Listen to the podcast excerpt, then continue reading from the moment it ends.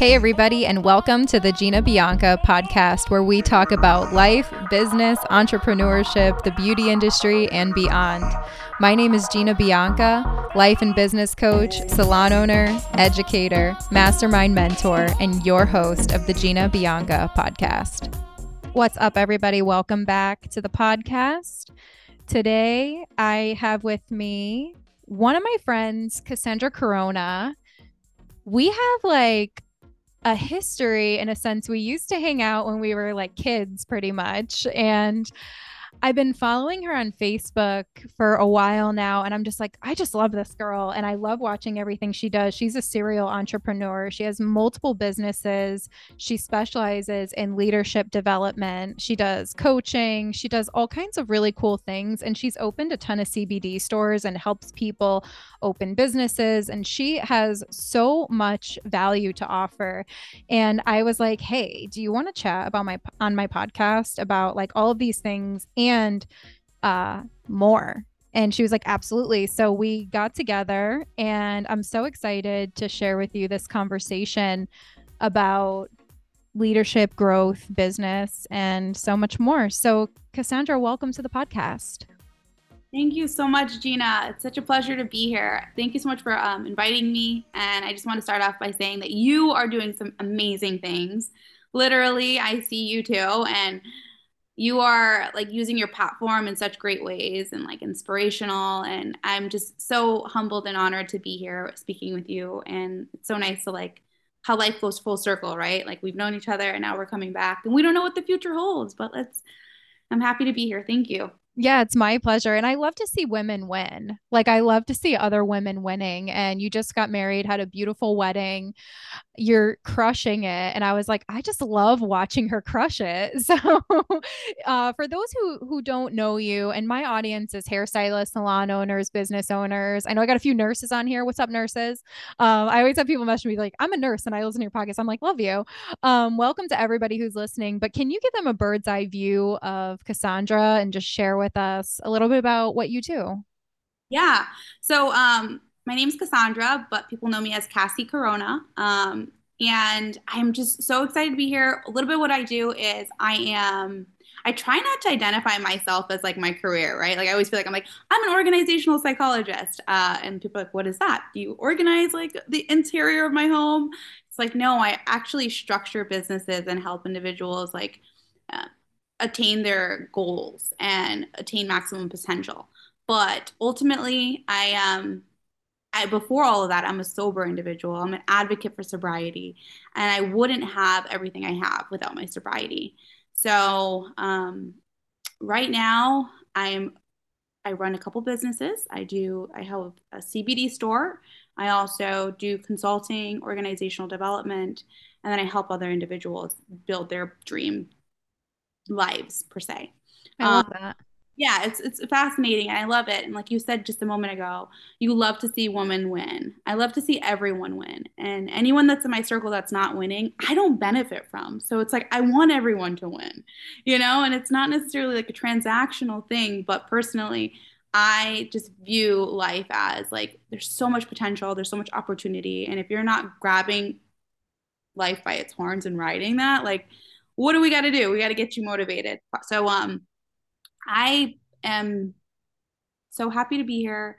I have been doing so much, just got married, and that was a lot of work. I literally planned the wedding on my own, and that took a lot of my energy. So I'm re like surfacing, and I'm also a board member of the Brookline Chamber of Commerce. So that's nice. I can help other business owners um, structure their talent, their job descriptions, and then like assessing their needs so that I can help them.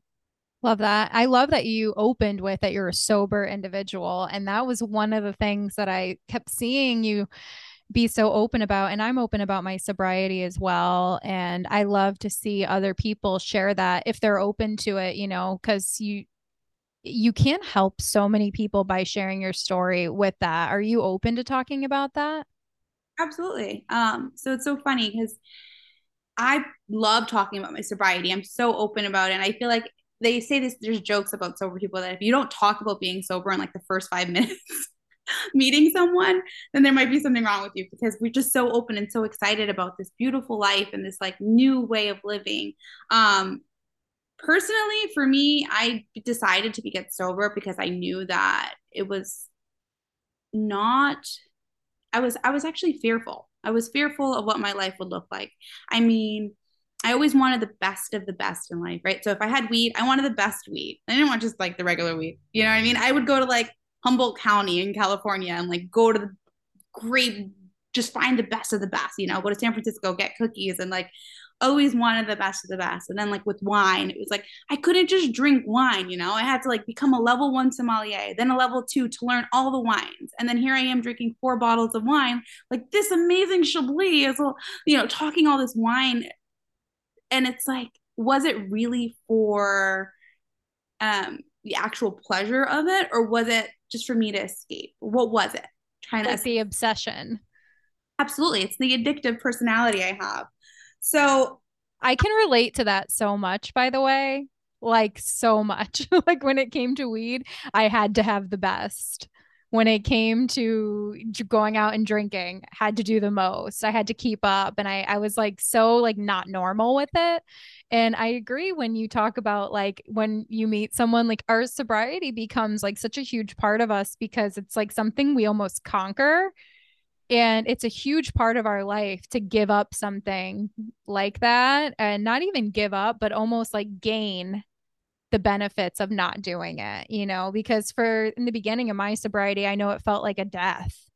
Like I felt like I was like losing my best friend. Like I was a full blown marijuana addict, and people are like, a weed addict, really? And I was like, it consumed my life, my finances, my life, my mental state.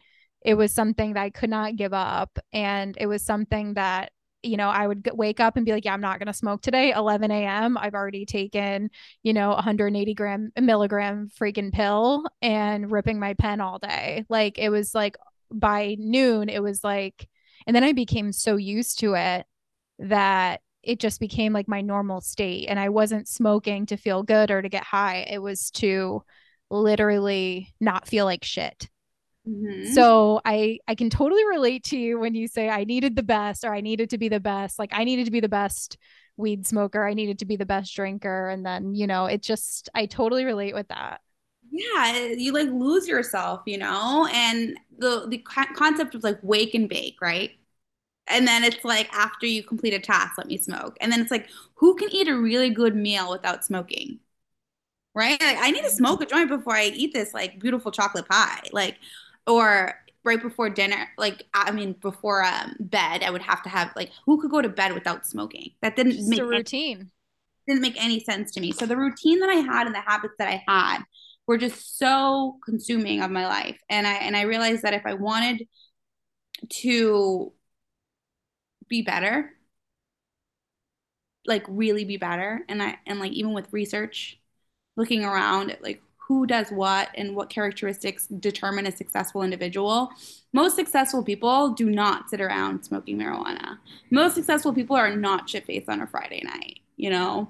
Um, and those characters, like that was it too. But I also realized that that I needed to separate myself. And like you said a moment ago, it was like a mourning or like a death. I was, I like lost friends. I had to recreate new meaning making of what socializing meant. Um, all of these new ways of living and it was it's really sad to think about when I look when I look back. Um, but I got through it. And I and a lot of people use AA, a lot of you people use different techniques to stay sober. I was I went into intensive therapy and and I did join the AA rooms whenever I felt called to because it does help me stay sober. If I'm triggered, I'll go to an AA like room. I'll go to a Zoom room. I'll go to one of the local AA rooms and just listen or speak if I have to. But I do have some really close friends that are like they live off of AA. They live and die by AA. Um, but for me, that's just not my thing. And anyone that is listening, I would recommend getting the book Living Sober if you are just starting off in sobriety. Um, and I don't know if you read it. Did you read it? No, but I, when I started my journey of recovery, I was in intensive therapy and I realized like the stuff that I needed to work through, I was numbing out with smoking every day or taking, I was taking a lot of pills and, you know, they weren't like hard narcotics, but they were pretty debilitating. And they were like, you know, definitely not great for me. And it was so hard to stop. So I ended up going to rehab for six weeks in Arizona. And I was there with 10 women living in a house. I had three roommates, no phone for six weeks, no phone for six weeks. And that was really hard. And I uncovered a lot of issues that I still struggle with, you know, and it's not something that's just an automatic cure. Like you remove one substance, something else steps in. And it's really important to just be mindful of like why you're doing what you're doing. And um, I did uh, as many meetings as I could and I still will go to meetings and I still talk to other alcoholics and I'm still in my intensive therapy um, I I love AA. I I don't go as much as I should maybe, but there are so many ways to nourish yourself and to nourish your sobriety or nurture, I think is the better word, to nurture your sobriety. So I'll definitely check that book out for sure. Yeah, that book helped me get to like my 60 day mark.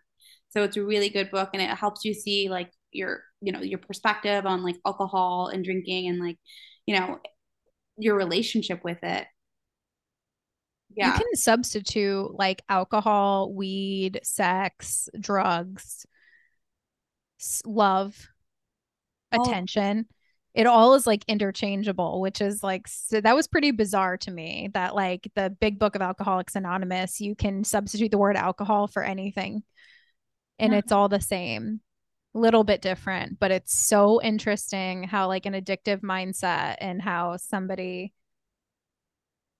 who is struggling with that can find so much support today. It's really amazing. So if you're struggling, please uh, reach out and ask for help. You can reach out to me. You could reach out to Cassandra. exactly what you were saying though. Like it's one of those things where you can attend you can attend intensive therapy or AA, do self-help, learn about like addictive behaviors. And when you're an addict, if you identify as an addict or an alcoholic, you're gonna always you're not maybe always that's actually a blanket statement, but you may find yourself finding other coping mechanisms. So like it's known though, it's proven, right? Psychologically speaking, if you're like stop drinking alcohol, you're gonna want to eat more sweets. Your body's going to be craving that sugar. So mm-hmm. I would end up like having five cookies and a pint of ice cream and not caring. And because I felt good about conquering that day of sobriety. So it was like that was my reward. But then if you're doing that every night, it's like now you're addicted to something else, right? Um, but just the, I think, like you said, being mindful of self destruction and the key is balance. So I want to move on to like how sobriety has helped me accomplish all my accomplishments. Um, you know, getting my bachelor's degree, getting my master's degree, opening up my businesses would never have happened if I didn't get sober.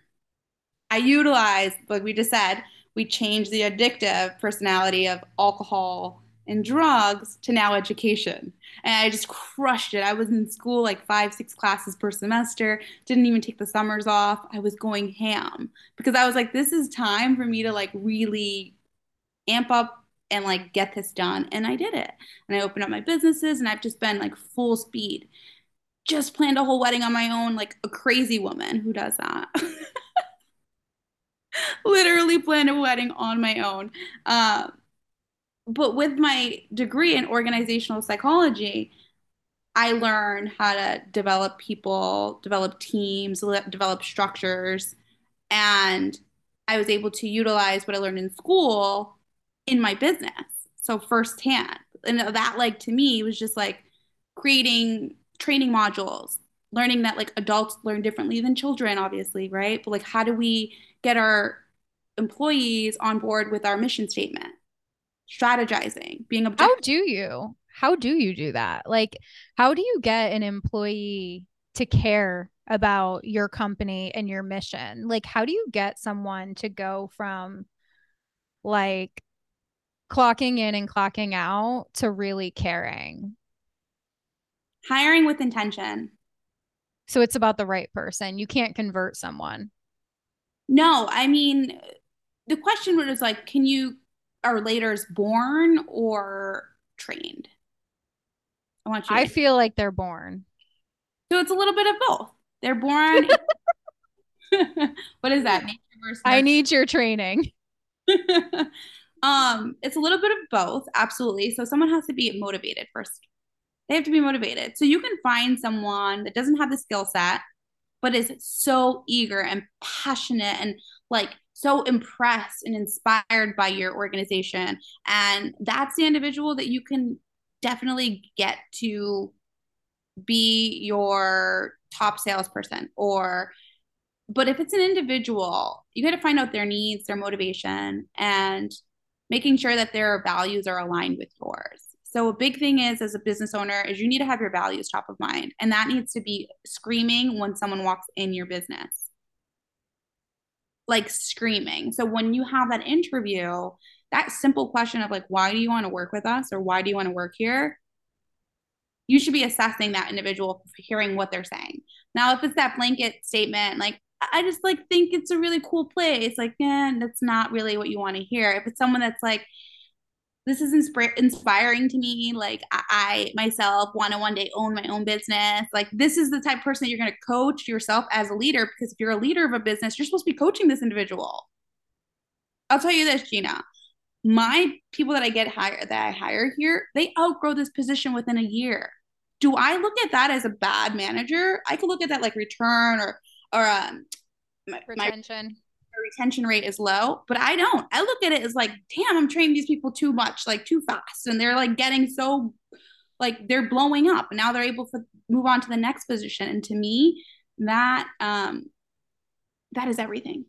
So how would you talk to a salon owner? And this was me in my first business. I trained people so quickly out of my business. Like there was no room for them to even grow. And that was like definitely something that I could grow them to a point. But then the next natural step is for them as a hairstylist what they see the next natural step being and what is often the case and i don't want to shoot myself in the foot here because i have a lot of commission salon owners that listen to me. I have a lot of employee based salon owners that listen. You know you take someone out of school you train them to be the best you train them to be you you even feed them clients you hand them you know a career on a platter and yes they work for it but it takes much less time for them to build that success if they're set up and trained and coached at a high level. And then they leave and they open their own business. And along with them goes the training, the clientele, and the cash.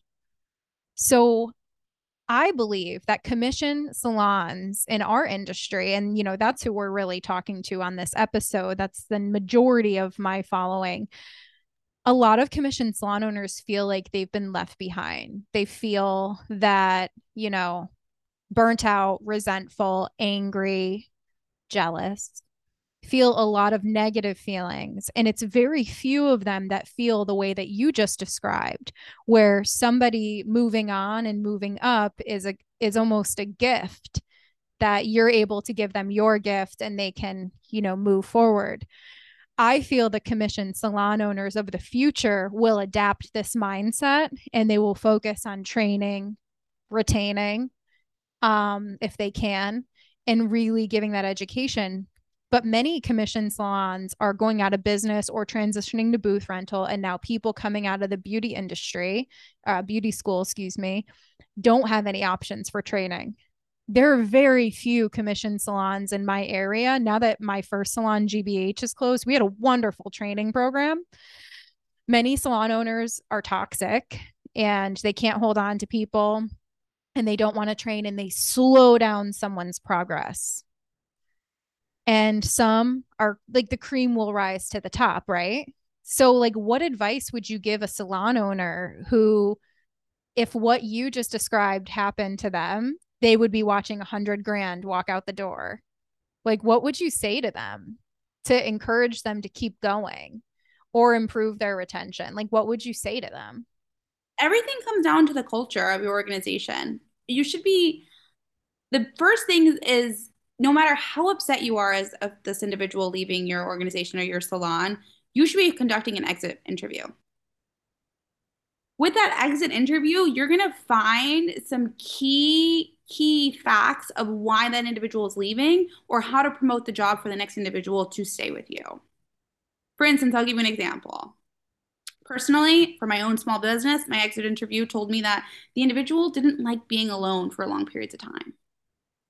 Guess what? There is someone out there that likes to be alone for long periods of time. Mm. Position, it's like this is going to be an opportunity for you to be alone a lot, lot of the time and maybe do some self growth right? This is a good opportunity for you to think about outside the box rather than feeling so much micromanagement. So, finding ways to impact your next employee positively rather than taking that and resenting, resent, being resentful. Yeah, that's like the worst, most toxic trait feeling emotion. It's actually my number one going away from emotion. I do not want to feel resentful. And I found for me, the best ways to avoid resentment are to show and practice vulnerability and healthy boundaries. Absolutely. Like I have to be able to sh- to be myself and I I found like when in my first business I decided to close it and we were doing very well when I closed but I had a lot of people ready to kind of go booth rental. And I looked at myself and I said, Do I really want to train an entire new team right now? And I said, No. I wanted to train on the road and travel and have people pay me to learn from me instead of paying people to learn from me. And I made that decision for myself. But I know a lot of salon owners feel like, I don't know if I want to do this. And they don't have the opportunity that I had to just, I opened a salon down the street that was booth rental. I got rid of that salon and I started training and traveling. But most people, this is their whole life and livelihood, and they don't want to leave. So instead, they hold back. They're not their full selves. They lose passion for education and training, and they are so afraid to give because they don't want it taken.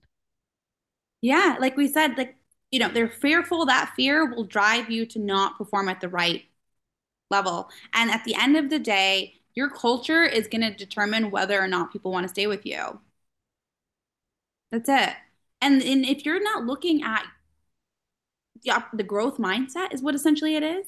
You're not looking at it from a growth mindset, like, wow, you're growing people. Wow, you're allowing people to evolve. Wow, you're doing a gift. You're, you're like, you're, you're, you are amazing. Like you're helping people, then you're just going to have that resentment. And resentment, what is that going to do? Really, it's going to just be turmoil. It's going to, mm it what it's what feeds our addictions. Yeah. yeah. It's literally the Miracle-Gro for addictions. Resentment. So you... what do you think? Did you have something you want to say? I didn't mean to cut you off. I'm sorry. No, it's I was just thinking about the boundaries part. We were saying how like creating those healthy boundaries, you know, I wanted to like just dig deep on that and go for it. You know, boundaries are just I think my clients love that discussion the most because when we think of boundaries, we're thinking about like holding ourselves, um, like there, there are parameters in which, in which we live by and where people can live like near us, right? Like if we think of it that way, like this is, this is my limit and that's your limit to what you can come close to me. But boundaries are like everything, time boundaries, like people don't think about that. Like how often like how often are you on your phone responding to your employees do you send emails to your employees on the weekends when they're off or at night do like these are boundaries and if you're if you're consistent with your boundaries with your employees and vice versa there's going to be a level of respect that they're i never ever would call my employer or text my employee on their day off I'd love to share a boundary that I set right before this this phone call.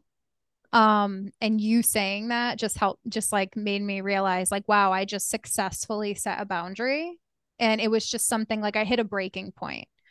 Um, I have wonderful managers here at the network. They are amazing. And what we've been doing since they started a year ago is weekly team meeting.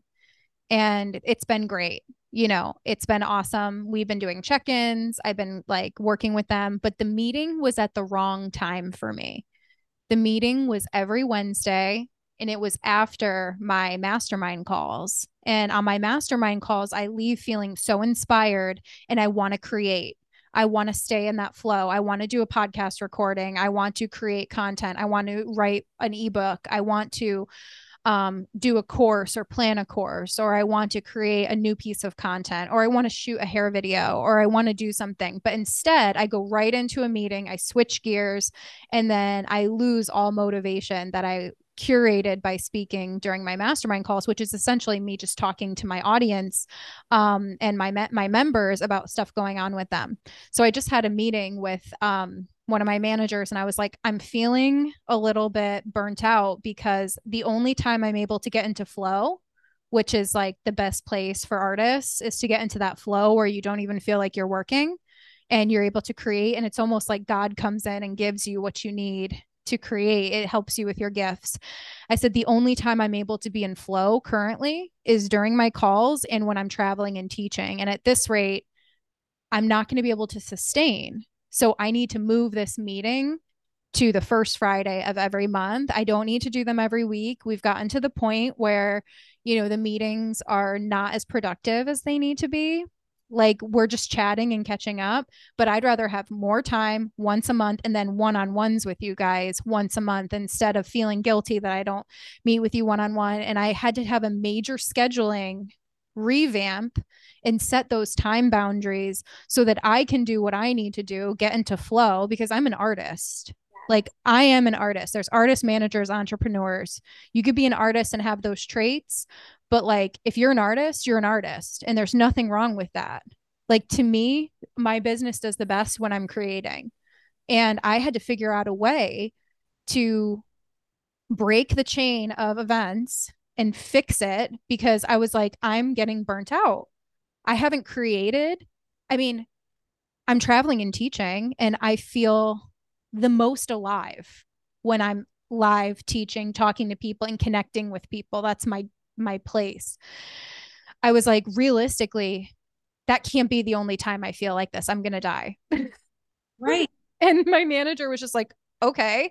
And I I moved it and I'm so excited. I feel like a weight has been lifted off my shoulders because I simply set a boundary of where I need to control my time because as an entrepreneur, don't you feel that that's one of the hardest things is to manage your own time because you don't have anyone managing it for you. Absolutely. I do. I do feel that way. I feel like it's very, very hard. What I think what's fascinating, what you were talking about though, is the idea of looking at your schedule and realizing, okay, I don't have all the time in the world to sit here and meet with you, you know, every once a week because you just don't, right? You could do it once a month. And so many people are living a life where they have to, they think they have to host these weekly meetings or they have a meeting that could have been an email.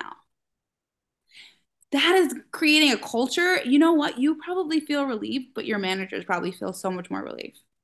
I hope they do because I feel guilty sometimes. I feel like I'm not meeting with them enough or I'm not doing enough because in the past I have checked out and been like, we don't need to do this. And then I don't do it enough and it backfires. So it is finding that balance of like what's needed.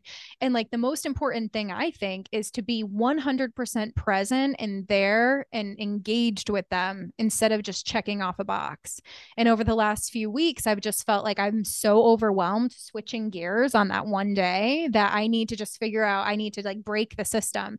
And I was like so relieved right before I got on this call. I was like, God, I feel so much better and I know I'll be better yeah. for them and it's it's a constant thing you know when you have employees it's a constant thing because we i have great people i want them here forever but i also know i want to train them and give them the tools that they need so if they were to grow out of this position that i can always be a mentor for them and that it's never on bad terms because i agree with you and it took a lot of growth for me to get to the point where i didn't hate people who quit Yeah. I hated people who quit. And now it's so crazy because a lot of my stylists came back and they work at the network. The ones who used to work for me, they came back here. And it goes to show some growth because I was very mad at them. You know, I'd be like, how could you leave? How could you leave? You know, um, after everything I gave you, you know, and I was in that like toxic place. Yeah. It's it's beautiful to grow and be able to reflect on like where you where you were and where you are now. Um, and as a leader, I just want to add is what you were saying is true leadership is to be able to walk away and know that the people are going to do the best thing for your business without you having to stand there or be there or be so involved. And it's almost like parenting, you know, like some parents feel like they need to be helicopter mothers or constantly over their child to ensure that they're doing the right thing. But if you train your employees, you know, utilizing an organizational development practitioner such as myself, maybe, um, to really be, uh, I guess, aligned with your mission and your values, you're going to be able to walk away and know and have clear confidence, clear, con- like, conscious that your employees are doing the right thing. Mm-hmm.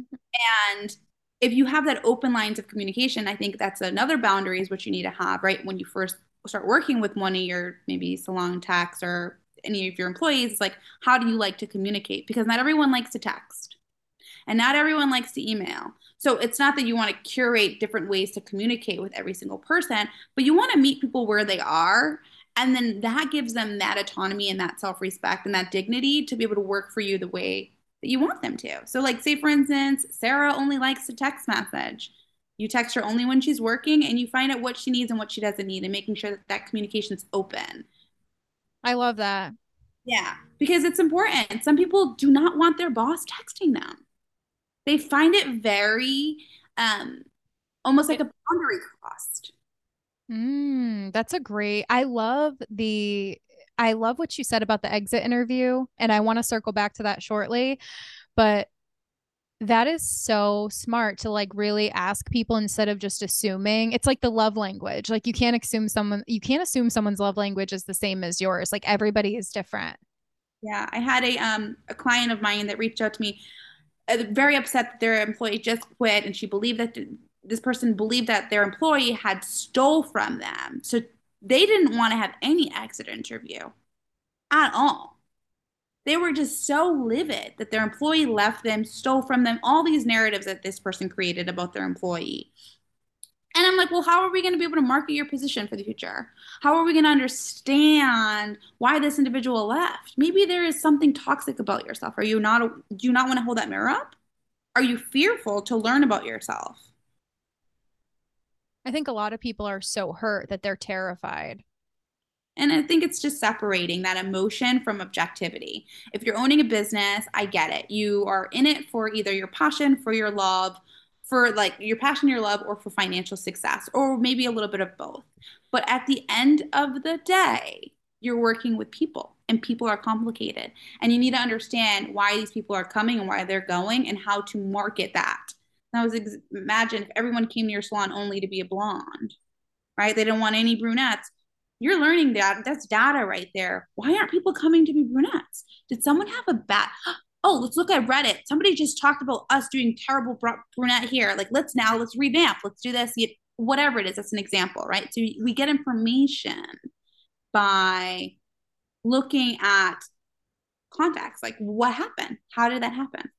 and being vulnerable enough to open yourself up to those difficult conversations. I think there's an art to having a difficult conversation. And that's something that I'm struggling and mastering every day because I believe truly with all of my being that one difficult conversation a day makes me a stronger woman.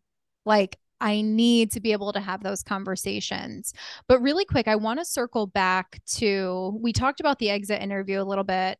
What are some questions that you add to your exit interview or you think are must ask questions? And you don't have to give me 20 of them, but even just one or two, like must ask questions where you can get the most information. Right before I say that, to be a great leader, you need to be able to have conversations that are surrounded by conflict. Like you need to be uncomfortable being uncomfortable. So I'm glad you're doing that challenge every day. As for exit interviews, uh, the best questions that I find get the it's like, what did you like about this position?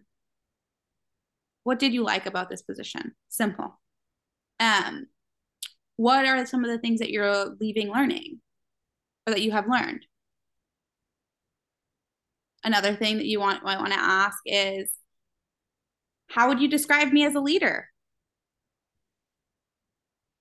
I'm taking notes.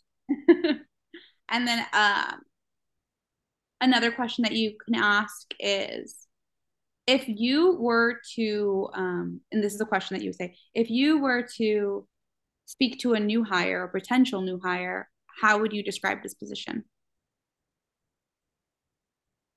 How do you get someone to be honest with you? Psychological safety.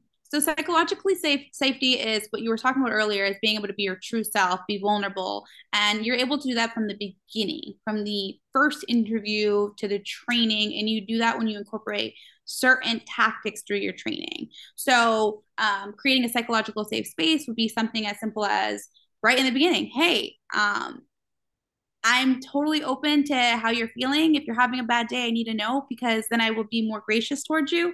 But if you don't tell me that, then I'm going to hold that against you. So just be honest with me if you're having a bad day. And then maybe a couple weeks down the road, you get on the phone with your employee. I'm having such a terrible day. Being honest, letting them know, like, hey, I'm human. Or making mistakes and being honest about making mistakes. You know what? I dropped the ball, Sam. I did. I didn't open the store on time. And guess what? We lost the sale as the owner saying that to your employee, do you know what they think of? They don't think that you're incompetent. They think that you're a human and they respect that. They res- I love that. So those are the key questions and they're going to give you so much information and then you're able to then formulate job descriptions for the future potential employees and also understand your organization a little bit better. Totally. Now, you said something else earlier that I wanted to touch back on. You said the culture determines everything in your business. What would you say are some cultural red flags? Ooh, it's good. And you could take your time to think about it too, because uh, we didn't plan this. This is totally like, uh, I was like, let's just talk and see where it goes. And I, in the salon, you know, a lot of cultural red flags, like for us, is like that quiet quitting mindset, like that checking out. And I'd love to touch on that later if you're open to it. But I would love to talk about cultural red flags that you've seen, or if you're talking to one of your coaching clients and they're like, well, this is how it is. And you're like, ooh, that's a red flag. Let's work on that. Is there anything that you could think of on the spot? Yes, it's um toxic management styles where like you say you want your employees to perform at one level, but then when they perform at that level, you find another thing that they're doing incorrectly. So you're not having a complete, like, real um, way to assess your like your employees. You're you're not having clear key performance indicators essentially. So like, how are you able to assess the performance of your employees and then be okay with them. So let's say, let's give you an example. You're um, you want that every client that comes into your salon to wait no longer than five minutes for their appointment. That is one of your hard boundaries. Anyone that's waiting more than five minutes, we're gonna have have a conversation. But you are overbooking this individual. And you're allowing the customers to change their mind when they get in the seat right? So now you have this person that came in just for a touch up on their roots, but no, they want a haircut and they're thinking about doing some extensions. How is this your that's toxic management style. So if you're going to be strategic on your like boundaries, your time boundaries, you have to be mindful of what is there any flexibility, is there not, and like how are you working with your employees to ensure that you're not being a toxic manager. Yeah, they're set up to fail. So it's saying like I want you to upsell, but if when you run behind i don't have any support for you. So like a solution for that as a salon owner with experience i would say is always having a stylist available. So you might have someone on the schedule who's not booked. You don't cut them they're available to assist and to help and to maybe greet that guest, get them set up, get them draped, and then take over the blow dry for the person who got upsold. And and the stylist will have support. You can't expect people to just move on and and like be perfect. If you want them to do one thing, like you're you're rewarding them on high service sales but there's no support when they do try to get high service sales they're going to get coached for running late that makes no sense none so and also just like picking your battles like what like what is your culture? Like what is it like what really matters? Is it your employee getting on time or is it making sure your customers happy? Like what is your culture? What do you want? Like you know i have uh personally i had clients that were upset because some of their employees would restock shelves but they were the best sellers. They just didn't restock the shelves. Are you going to be upset with them? Are you going to write them up? Picking your battles picking your battles and just making sure you have support. Like we have such high expectations sometimes that we need to like lower our expectation and just focus on the most important things. Objective. Exactly. Yes. I love that. It's amazing. And you know I, I love what i do because i get to like i see the light bulb go off in some people's heads when i when i talk to them, my clients. They're just like uh-huh I didn't know I could do that. Or wow, I'm gonna implement that. And then we circle back and it's they're just like, whoa, that that really helped with that situation. And you know, you could see some people, you know, people will argue for their limitations. So no matter what, someone might be listening to this right now and be like, nope, nope, that won't work. Nope. People will argue for their limitations. Um, but you know, if you're really interested in growing as a leader and growing your business and being a good leader, then you'll, you know, reflect on your own management styles, your leadership tactics, and also just reach out to me. Let's if you're interested in working on like creating training modules for your employees or anything that I can do to support you. Yeah, I would definitely say you're a good person for people to reach out to. Um, I do coaching as well, but like I I work on I work on all different kinds of stuff and um I feel like I would feel super comfortable with people reaching out to you like as a coach and help with the stuff, especially for commission salon owners and people who have a high level of or a high amount of employees. I feel like a lot of people can really benefit from your perspective and your systems. Yeah it's important too because there's a lot of like uh, like there's coaches or organizational development practitioners there's psychologists there's therapists there's all these different outlets to help with. But just knowing that as an organizational psychologist i look at things from a very psychological standpoint. So i use psychological principles. And that's why when we talk about psychological safety and like being able to get honesty from your employees that's coming from training of like being able to create those um, systems with employees. Um, and i'm happy that like i'm happy that you got brought me on here and i'm happy to help in any way that i can any way that you could see me benefit you or anybody that you know. That's like what i do. I love helping. Yeah totally. I there's definitely a future here. Um i also have another question. Um do you have time? I do. A little bit of time? Okay because i know we're going to go over slightly but i want to just make sure check your boundary with that you know? Um you say that you talk, you shared that you focus a lot on psychology. The psychology, and I, I'm super fascinated by generations. Like, I'm really fascinated by like baby boomers, Generation X, like all of the different generations. And there's a big conversation going around about like generation, uh, what is it? Generation Gen Zs and how people just don't want to work and like there's this like whole like and we if you look at history older generations always trash newer generations and newer generations always trash older generations. It's definitely a pattern right?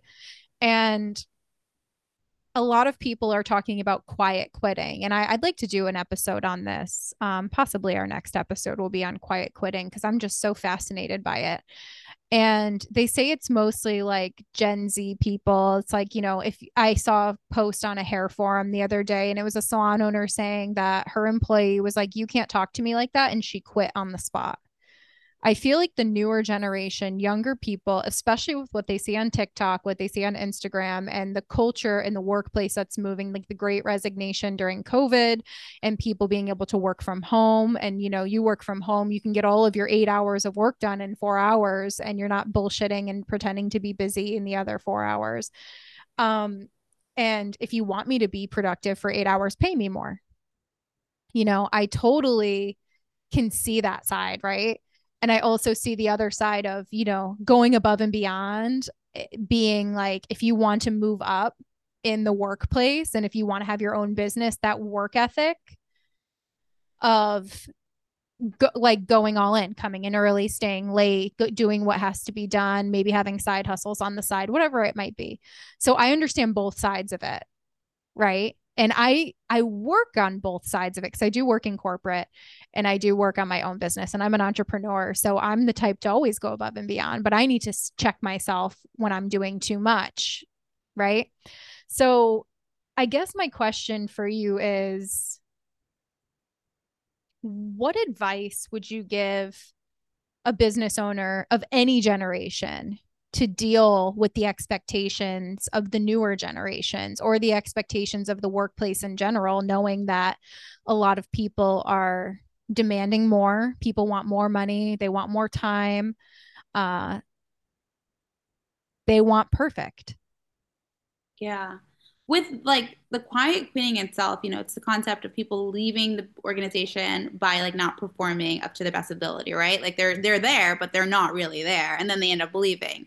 Um, or I, they don't leave and they just decide like i'm just going to do the bare minimum and if people want me to do more pay me more but like i feel like that also is and i just want to clarify what it is before we talk about it too it's like quiet quitting is like I've been going above and beyond here for 2 years and I haven't gotten anywhere. So I'm just literally going to do the bare minimum and if they want to promote me or if they want to pay me more, they could do that, but until then I'm doing the bare minimum, which is the opposite of how you get promotions and raises. So it's like this culture going around about quiet quitting being like a trend or whatever is like almost people trying to hold other people down so they can get it's almost it's very toxic. Oh, absolutely. This, this idea. What do you say? I would say doing um, first when you hire, you have to be very clear on pay structures, right? So you don't want to start them too high because then they're going to be loser motivation, and also recognize that not everyone is motivated by money. Some people are motivated intrinsically or extrinsically, right? So intrinsically, they're going to be motivated by maybe the culture or how they feel when they walk in the place or how they leave. Extrinsically could be something as like um, money coming in their hand, something that's that they could feel or some type of award for being like the best stylist in the salon. These are things that uh, you know employees are going to feel. So you got to find out what motivates them, and you can simply ask your employee like, "What motivates you?" And that will give you a a very basic understanding, and then you could see by how they perform whether or not they're really aligned with their motivating factor. So let's say, for instance, I had an employee that was motivated solely by money. Those people you need to be very careful with because are they going to steal? your clients and maybe take them home so they can make the most money? Or are they going like people, you know? So understanding their motivating factors is really important so that you can meet them where they need to be met. Um, but when it comes to quiet quitting, ultimately checking in, getting a pulse. Like you said a moment ago, those one on ones, having real conversations. Have you been looking for other positions? Like, are you interested in maybe moving? Do you see yourself being here for the next six months? What can I do to make sure that you're going to be here for a year? When you're hiring, saying, I'm only hiring people that are going to be committed here for at least two years. So it gives them that baseline, that understanding of where you're at. Now, people tend to show you who they are right away. And if you believe that, you'll see that. I haven't hired from my one of my stores in a little while because no one has proved themselves to me. Simply by like having an interview set up, not showing up on time, or saying they want the position, but then taking two days to respond to the email. How much do you really want it? And as a business owner, that can be scary because we need those people in the store to make money and we but like hiring with intention. It goes back to the beginning of our conversation. Hiring with intention. Being very specific and trusting your gut and waiting for the right person if it's necessary. Like sometimes you just have to wait. Anyone I've ever hired out of desperation never works out. And then we spend so much time training them and it was all for nothing. Mm-hmm. Training and hiring someone is one of the most expensive things, and people don't realize that. They think, well, I'm showing up for you. They don't realize uh, how expensive it is for an employee or employer. You know, what would you say to someone who's in the midst of quiet quitting? They're like, you know, I'm just going to do the bare minimum. What would you say to someone to motivate them or to like, what would you say to somebody? Like who's just burnt out and they're like, yeah, I don't want to give any more to this. I'm going to be here, but I'm going to do the bare minimum and, and just focus on my life. So there are two things you can do, right? You can either one, talk to the leader, talk to the manager, let them know that you're feeling that way, right? Like be honest. Dare to have a difficult conversation. There you go. The second thing is curate. Spend some time on it, like Friday afternoon. Actually, no, you're probably out. Sorry, that's probably what I would do on a Friday night. Right? Is like write some stuff up.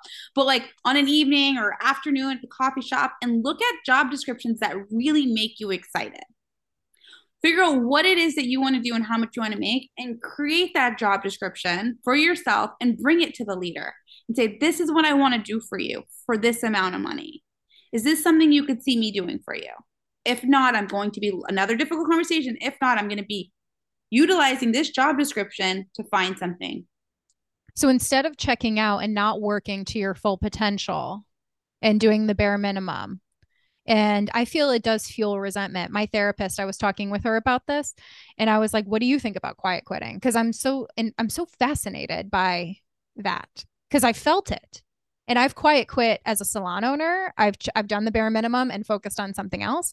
I've quiet quit on my clients when I wasn't charging them enough and when, you know, I didn't have a clientele that I wanted and I was like, screw it, I'm just going to do the bare minimum. Like I've done it. And then I've also tried to coach people through it. I know when someone's quit and haven't left yet.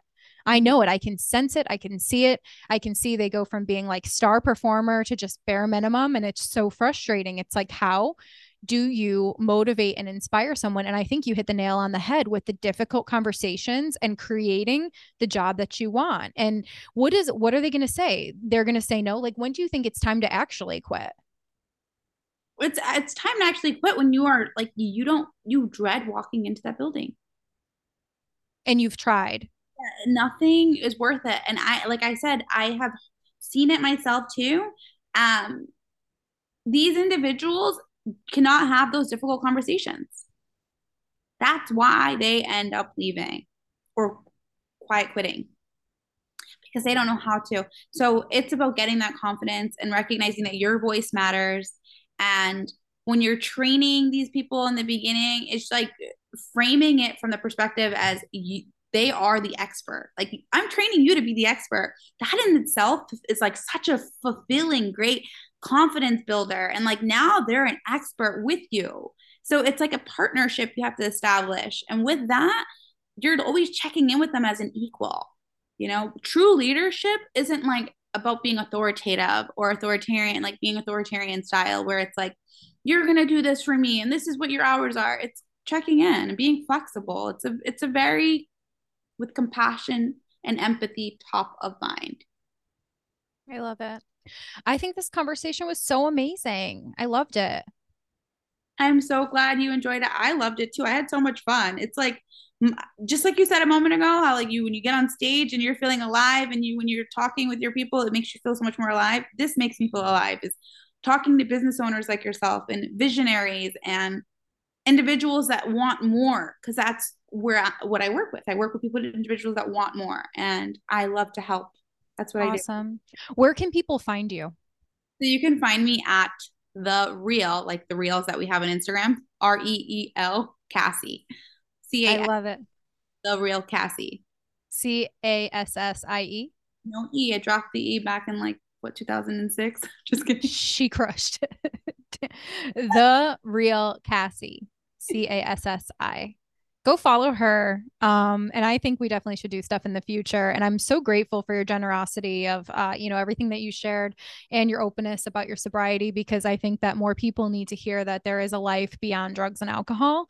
And, um, you know, even if you drink or smoke or you're not sober, you're still welcome on this to listen to this podcast. Uh, but I think it's really um, empowering. And I think it's very brave of you to share those things. So I appreciate that too.